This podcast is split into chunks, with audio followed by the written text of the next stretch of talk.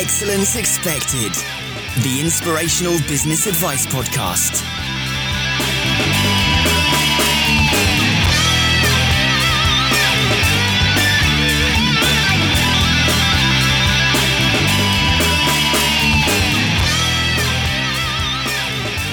Hey, hey, hey, guys, welcome to another episode of Excellence Expected with me, Mark Asquith. Now, first of all, I apologise. It's England that I live in, and it's cold, and I've picked up a bug from the little nephew, so I've got a bit of a frog in the throat today. So, thanks for persisting with me throughout this episode. And as ever, thank you for joining me for 30 minutes of your day.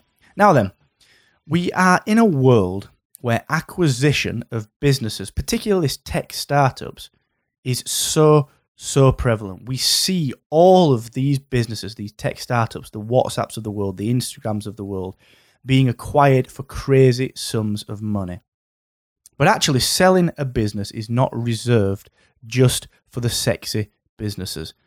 How can you prepare your business for sale? What are the secrets that you need to know to make the most money from that acquisition? That is the issue that we're going to define, challenge, and conquer today. It's a really, really interesting one. And I'm really curious about it myself. And joining me today is someone who is a real expert in this field, someone who actually bought his first business when he was only 19 years old, and then actually went on to grow that business and sell it. So we have a real expert in the house today. So it gives me great, great pleasure to welcome to Excellence Expected, Mr. Ace Chapman. How are you doing, sir? It is great to be here with you, Mark. I'm, I'm excited. This is something that I, I, don't get to talk as much about. A lot of times people want to know about buying businesses and talk a lot about that. But it, it, when you're doing deals like I've done for the last 16 years, a big part of that is the sales side. And, and it's something that a lot of business owners don't prepare for. So I'm excited to, to dig in a little deep and hopefully have your listeners leave with some valuable nuggets. Oh, absolutely. I'm sure it'll be packed full of them, sir. Now, let's roll back the clock, actually. Let's go back 15, 16 years. When you bought that first business, what was that like? Tell us a story of that. Let's just kind of put this into context, I guess. Yeah. Well, I was a political science uh, major. I had no big plans of becoming some uh, uh, uh, entrepreneur, business owner, and certainly not somebody who ended up buying and selling sixty businesses. Uh, it, it, was it was kind of happenstance. So I was a customer of the business. It was an online stock market simulator. So I was a user and a member. And I was just frustrated with the potential that the business had and the fact that at the end of the day, the owners were running it poorly. And so the, I, I, ended up uh, reaching out to him really to become an intern. You know, I was like, uh, summer's coming up. I'm a sophomore in college. This will look good on my resume and I can help these guys because they obviously need some help. Well, a long time went by. They didn't return my email. Uh, but eventually they wrote back and they said, We're not really paying attention to this project. It is making money, it's making $60,000 a year. Uh, would you want to buy it? Because we've moved on to something bigger and better. And so, you know, it, it, it, they only wanted to sell it for $70,000, which was an amazing deal, which I didn't even realize it at that point. All I knew was I was a broke college kid with three thousand dollars. They wanted seventy thousand. Might as well have been a million, you know. But I really wanted this thing, and so that was the beginning of my career in kind of this micro private equity or micro LBO, uh, short for leverage buyout world of, of figuring out how to do these little deals, grow them, and eventually sell them. That's a really interesting story. I love the, the notion of this may as well be a million pounds because you know we I don't have seventy thousand. Uh, it could be anything really. So that that I think is really really interesting. You mentioned there that you know you didn't quite realize how good a deal that was at the time. So let's just again kind of frame that one. Typically, what would you have expected to pay for something that was that was doing that kind of revenue?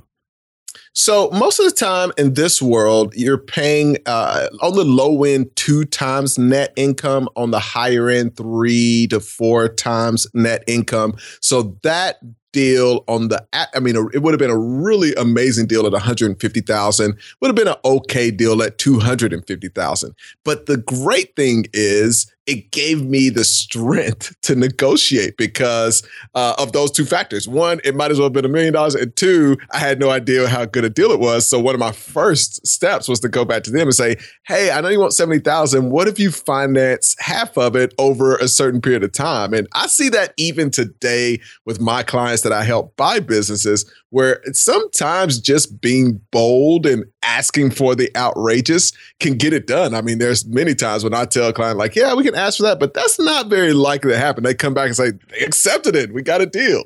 So that that naivety definitely played in my favor on that first deal. And I bet that kind of set the tone. You mentioned there, you know, we can go back and we can ask for the outrageous. I bet that kind of set the tone for your career then, insofar as that you weren't you weren't afraid to ask. You know, I, I assume that you were just like, well, look, we're going to try for this. Is that is that a fair reflection? Have you always had that kind of attitude towards it? Yeah, and I think you have to put yourself in that position. On the buy in, I'm always kind of pulling pulling clients back and saying, you know, you never want to be the person that's desperate to buy a deal or ever feel like, oh, I gotta buy this.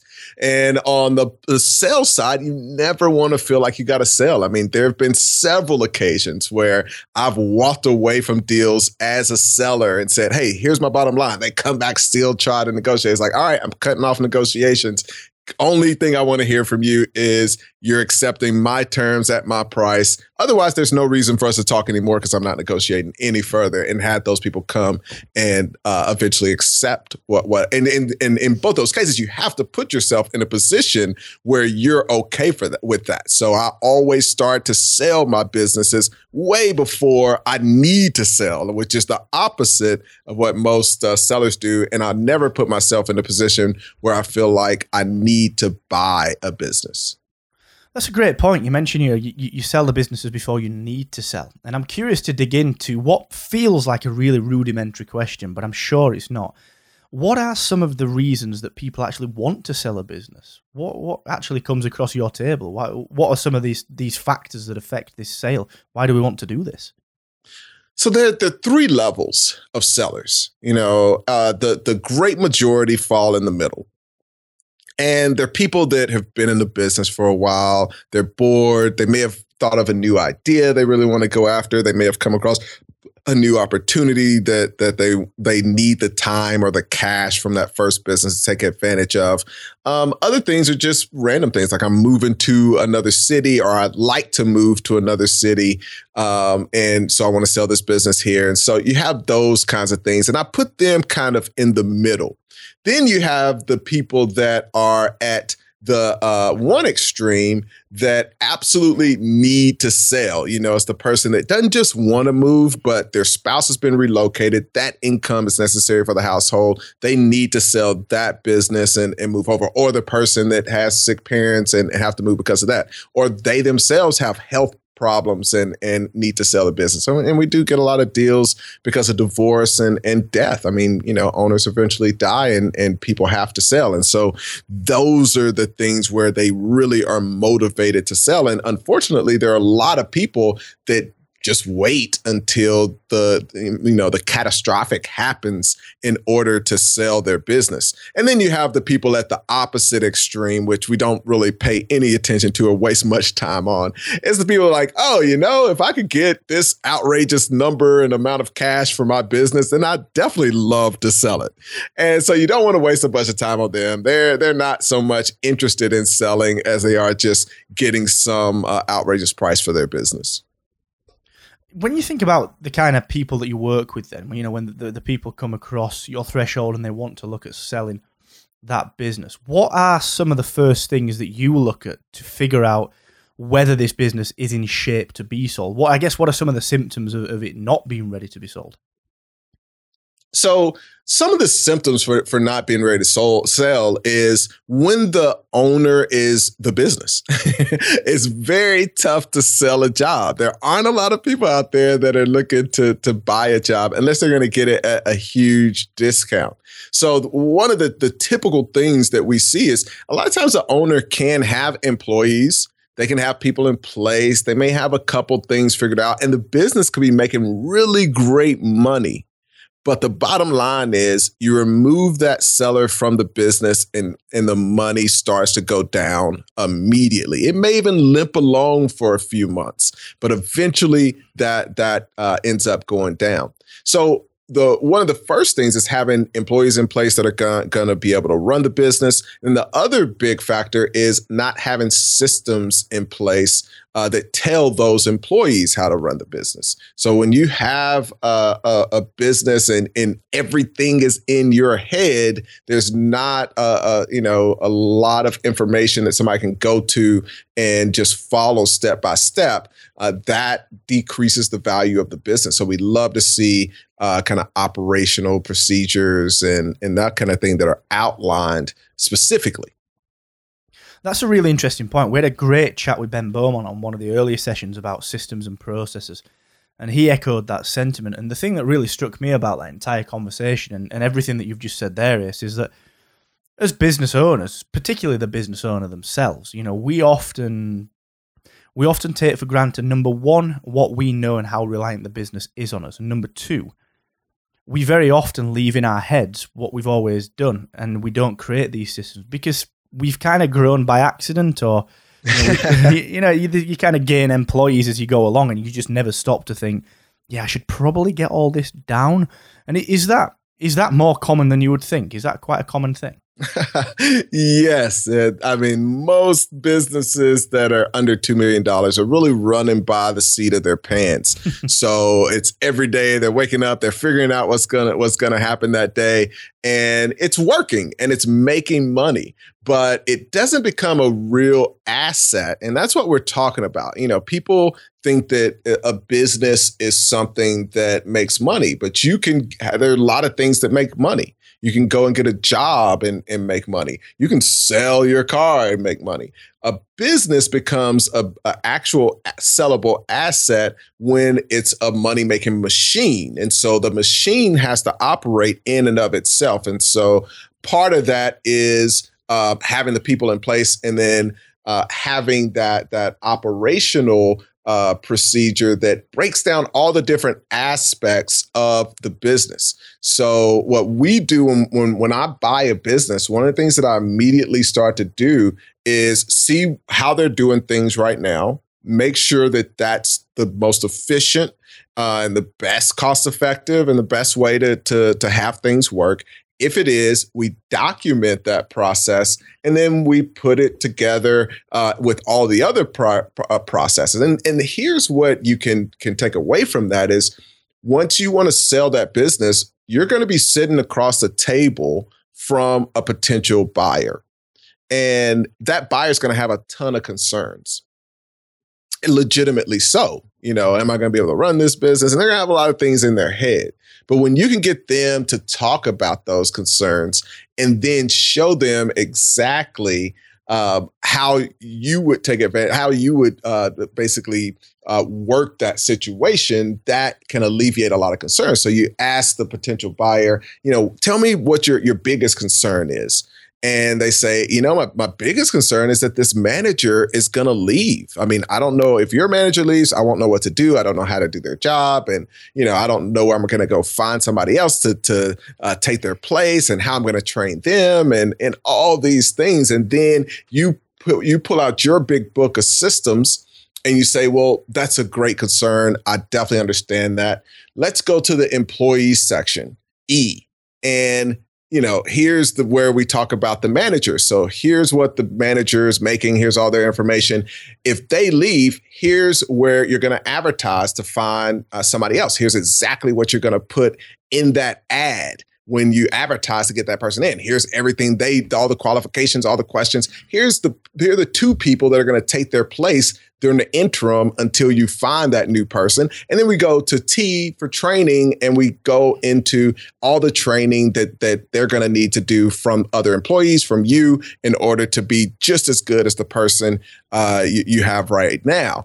And you do that for everything. It's like, well, what about the marketing? I'm worried about being able to do the marketing or continue it. It's like, well, you know, we've got everything we're doing right now, and that's broken down. We've got everything we've tried in the past and what worked and what didn't. So you don't have to go out and even try test those things, or you can feel free to with this knowledge and be at a greater advantage. All this stuff is such a huge value. You know, we every day that we're in a business, we're creating value and throwing it out the window, and then we go back and do it again the next day. I love the idea of the manual. You know, being literally being able to go down and pick from a list of things that you need to achieve, and being able to run anyone at any point through that. I think that's so so important. And when you think about you know the type different types of businesses you know like broadly speaking let's break it down into product based businesses and service based businesses how do you as someone looking to buy a business how do you look at the sustainability of that business in terms of the market i'm thinking specifically for service-led businesses who maybe rely on a client book and you know ongoing contracts and so on and so forth. What are some of the things that you guys look for when it comes to buying one of those types of businesses? You know, uh, uh, uh we actually like for services, service-based businesses to be as productized as possible.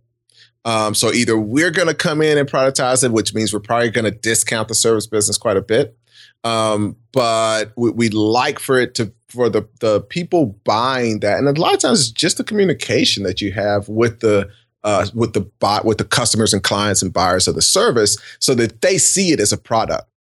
The biggest problem with service based businesses and and the ones that we stay away from is when there's too much of a relationship uh, and the whole business is based on the relationship that an individual has with their with their clients.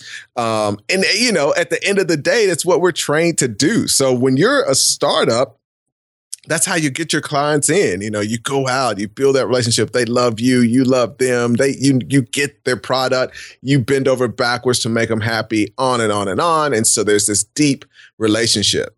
A lot of buyers get into trouble because they see like, oh, this is a really great business and making money, but they don't recognize that they're that um uh that those clients, that customer base isn't doing business with a business. They're doing business with the owners.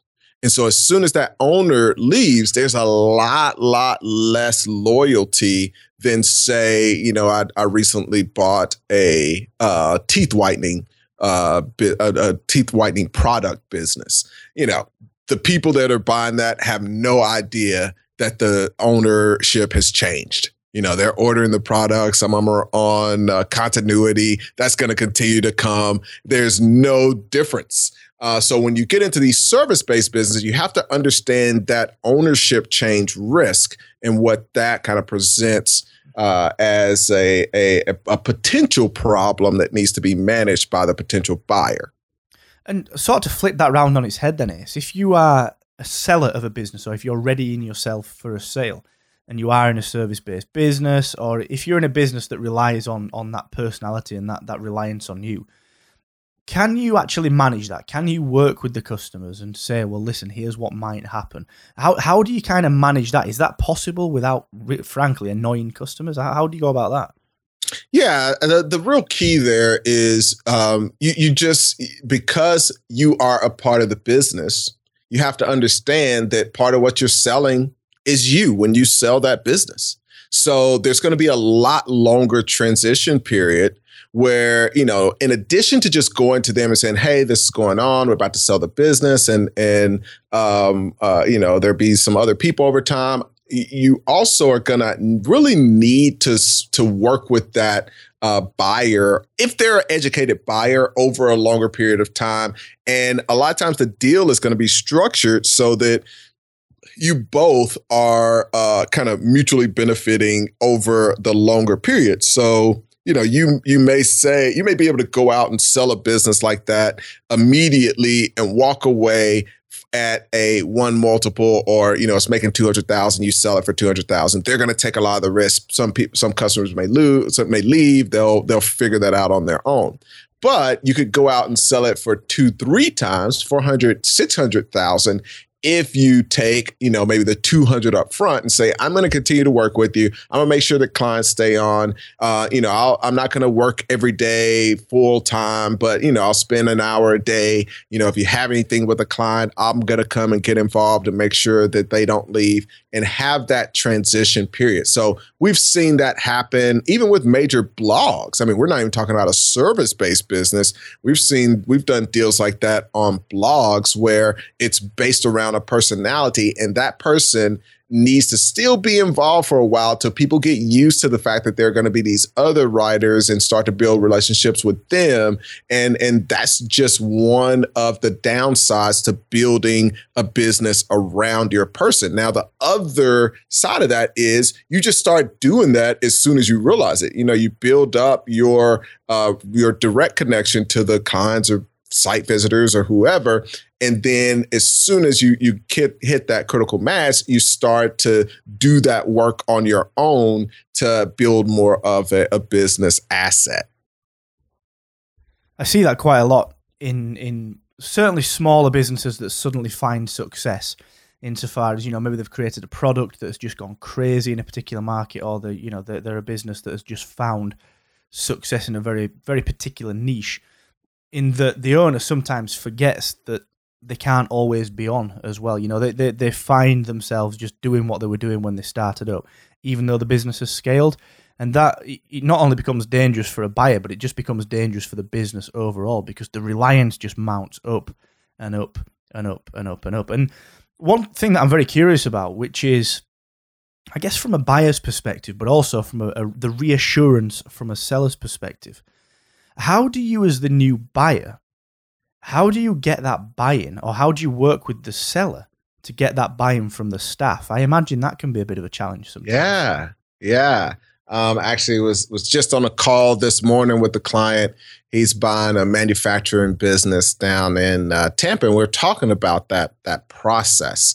Um, there are a few things that you want to do. Number one is uh, that transition, just like with with the um, clients or, or, customers and, and that kind of thing. That the, you want to treat that transition even more delicately when you're dealing with the employees. So it's almost like the change of the guard. You know, like they're the owners giving their blessing, uh, and then at the same time, you want to get them ex- even more excited about the future you know, not uh, one of the biggest concerns that uh, uh employees are going to have is that you know things are going to change and and that it's going to be a negative thing. But if you can get, you can listen to them first and see what kind of improvements and ideas that they have uh, and then come back and say, hey, we are going to start implementing them. This is what that's going to look like, and, and that kind of thing. And then here's some some of my ideas as well. It's not like coming in like this is a dictatorship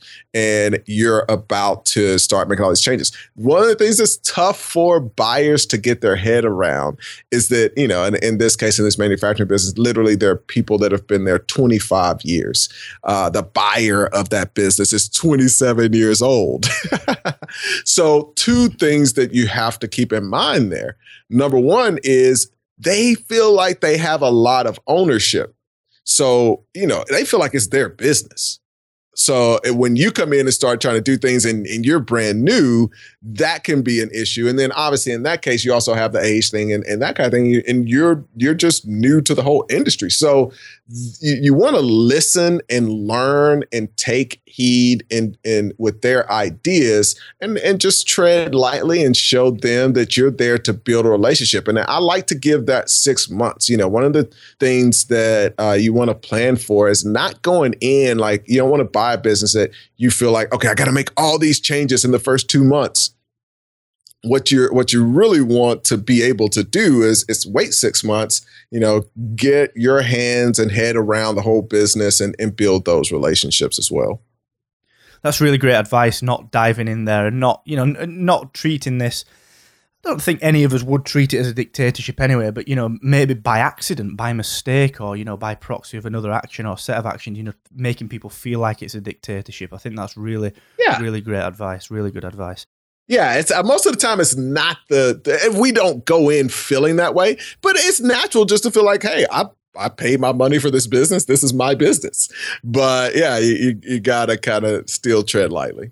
Yeah, I love that. It's it's very easy to come in and want to just want to do something just to kind of put your mark on it. But the idea of mm-hmm. waiting six months, I think, is is superb advice. Ace, what we're about to do now, sir, is switch gear. Now, for those people listening who are perhaps thinking about, I don't know, selling their business in the future or even considering yeah. this, we are here to dispel the myths and help people with the secrets to preparing that business for sale. And we're going to do that by the famous actionable tips section of the show. So I know you've put together three actionable tips for the guys listening. So let's dig in to actionable tip number one, please. Excellent. Number one is what we discussed. It's it's working yourself out of the business. How can you start to put people in place uh, that can do those repetitive tasks, uh, even if it's just a small thing. You know, hire and even a virtual assistant. People are so hesitant to do that, and despite the fact that over and over it's been said that you know it, it changes the the business and improves things. And you know, with with virtual assistants, you don't really have a long term commitment. You can go in and try it, so you just might as well. So start to put other people in place and get those repetitive tasks away from you.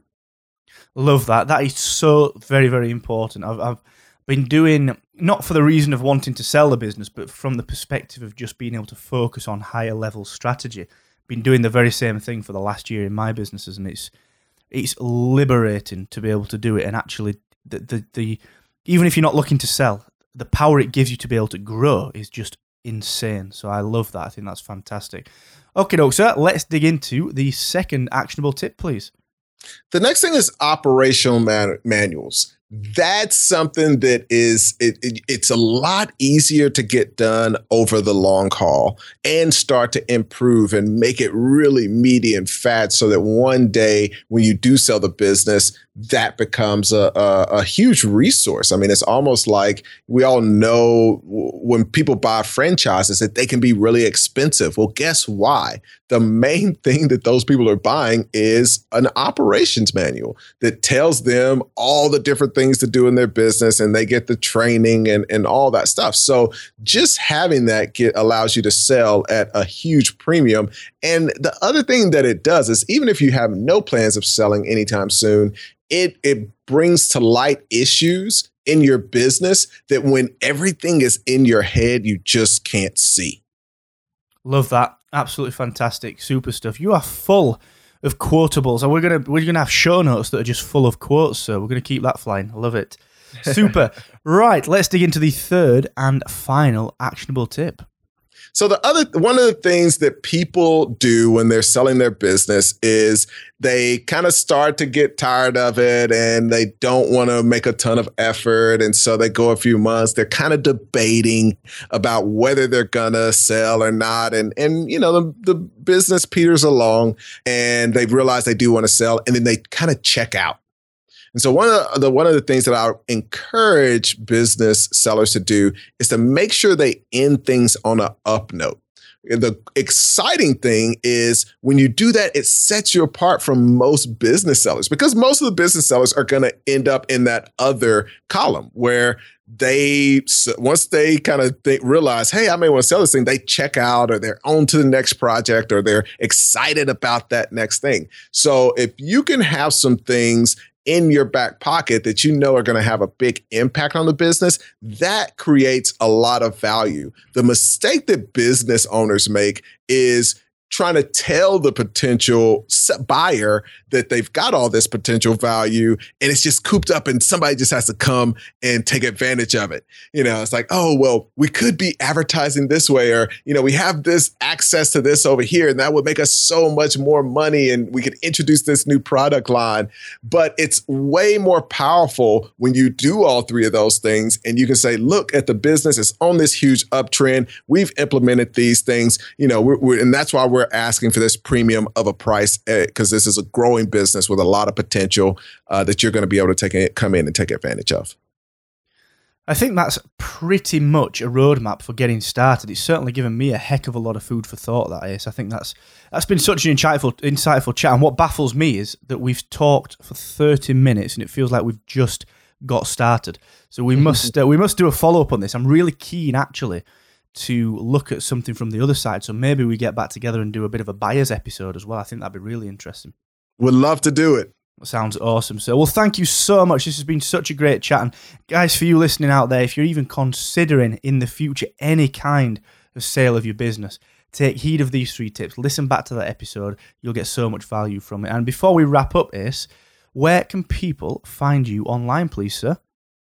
Uh, people can visit acechapman.com. Uh, we've got a blog there and a little bit more information about what we do. Uh, I am on social media. You can find me on Twitter at Ace Chapman, and I'm also on Instagram. And if you have questions, you can feel free to shoot me an email. You can shoot it to ace at acechapman.com.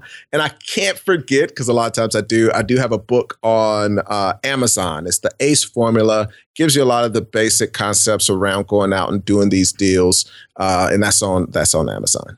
Excellent stuff, super stuff. We will put everything in the show notes, so do not worry if you've missed any of those links. Everything will be at excellence-expected.com. Ace, thank you so much, sir. That has been such a good chat. Excellent. Love it. Right, guys, until next time, don't forget that anything you need is excellence-expected.com. There are a pile of free small business resources there, including everything that Ace has just mentioned, and of course, resources from all of the past guests. We've got a beauty, a beauty of a show coming up for you right through 2016. So don't forget, if you want to help the show, just do one thing for me. Please, please, please, just tell a friend. And until next time, guys, don't forget the more you expect from yourself, the more you will excel. Adios. Bye bye.